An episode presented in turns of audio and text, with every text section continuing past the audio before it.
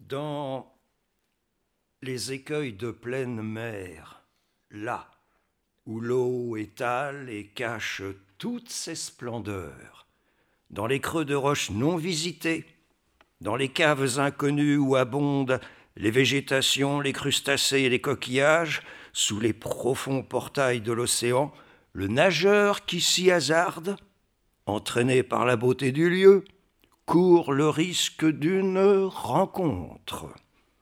On entre ébloui, on sort terrifié. Euh, voici ce qu'est cette rencontre toujours possible dans les roches du large. Une forme grisâtre oscille dans l'eau. C'est gros comme le bras et long d'un demi-mètre environ. Euh, c'est un chiffon. Cette forme ressemble à un parapluie fermé qui n'aurait pas de manche. Cette loque avance vers vous peu à peu. Soudain, elle s'ouvre. Huit rayons s'écartent brusquement autour d'une face qui a deux yeux. Ces rayons vivent. Il y a du flamboiement dans leur ondoiement. C'est une sorte de roue déployée à la près de deux mètres de diamètre, épanouissement effroyable. Cela se jette sur vous. L'hydre harponne l'homme. Cette bête s'applique sur sa proie, la recouvre et la noue de ses longues bandes. En dessous, elle est jaunâtre, en dessus, elle est terreuse. Rien ne saurait rendre cette inexplicable nuance poussière. On dirait une bête faite de cendres qui habite l'eau. Elle est arachnide par la forme et caméléon par la coloration. Irritée, elle devient violette. Chose épouvantable, c'est mou. Ses nœuds garrottent, son contact paralyse. Elle a un aspect de scorbut et de gangrène, c'est de la maladie arrangée en monstruosité. Elle est inarrachable, elle adhère étroitement à sa proie. Comment? Par le vide. Les huit bras larges à l'origine vont s'effilant et s'achèvent en aiguille.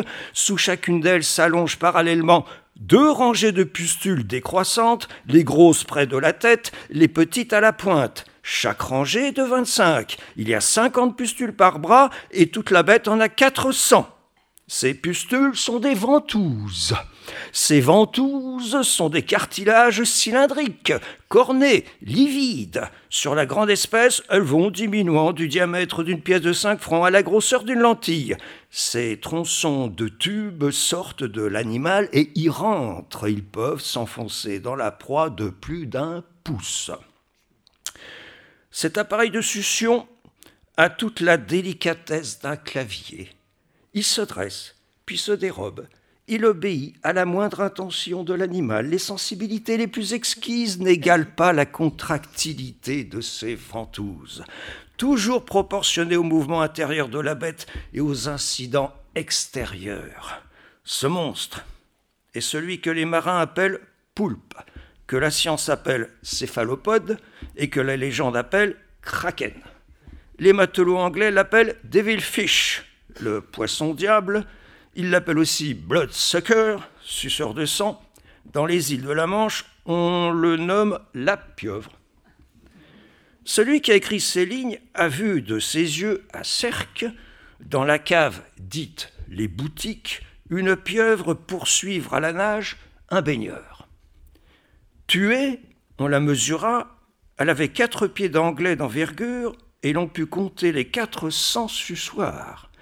La bête agonisante les poussait hors d'elle convulsivement. La pieuvre nage tous ses plis serrés. Qu'on se représente euh, une manche cousue avec un point dedans. Ce point, euh, qui est la tête, pousse le liquide et avance d'un vague mouvement ondulatoire. Ses deux yeux, quoique gros, sont peu distincts, étant de la couleur de l'eau. La pieuvre en chasse ou au guet se dérobe, elle se rapetisse, elle se condense, elle se réduit à sa plus simple expression, elle se confond avec la pénombre, elle a l'air d'un pli de la vague, elle ressemble à tout excepté à quelque chose de vivant. C'est dans le plus bel azur de l'eau limpide que surgit cette hideuse étoile vorace de la mer. Elle n'a pas d'approche, ce qui est terrible presque toujours quand on la voit, on est pris. La nuit, pourtant, et particulièrement dans la saison du rut, elle est phosphorescente. Cette épouvante a ses amours. Elle attend l'hymen. Elle se fait belle. Elle s'allume. Elle s'illumine. Et du haut de quelques rochers, on peut l'apercevoir au-dessous de soi dans les profondes ténèbres épanouies en une irradiation blême, soleil spectre. La pieuvre nage. La pieuvre nage. Elle marche aussi. Elle est un peu poisson, ce qui ne l'empêche pas d'être un peu reptile.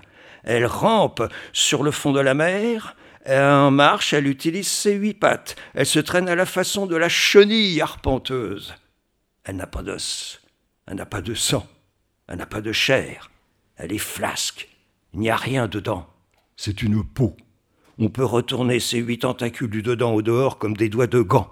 Elle a un seul orifice au centre de son rayonnement.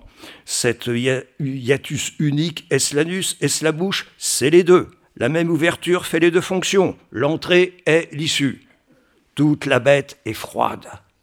C'est un contact odieux que cette gélatine animée qui enveloppe le nageur, où les mains s'enfoncent, où les ongles labourent, qu'on la déchire sans la tuer et qu'on arrache sans l'ôter, espèce d'être coulant et tenace qui vous passe entre les doigts, mais aucune stupeur n'égale la subite apparition de la pieuvre, méduse servie par huit serpents peu de saisissements pareils à l'étreinte du, du céphalopode.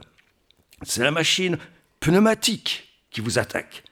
Vous avez affaire au vide ayant des pattes, ni coup d'ongle, ni coup de dents, une scarification indicible. La griffe, c'est la bête qui entre dans votre chair. La ventouse, c'est vous-même qui entrez dans la bête. Vos muscles s'enflent, vos fibres se tordent, votre peau éclate sous une pesée immonde, votre sang jaillit et se mêle affreusement à la lymphe du mollusque. La bête se superpose à vous par mille bouches infâmes. L'hydre s'incorpore à l'homme. L'homme s'amalgame à l'hydre. Vous ne faites qu'un. Ce rêve est sur vous. Le tigre ne peut que vous dévorer. Le poulpe, horreur, vous aspire. Il vous tire à lui, et en lui, lié, englué, impuissant, vous vous sentez lentement vidé dans cet épouvantable sac.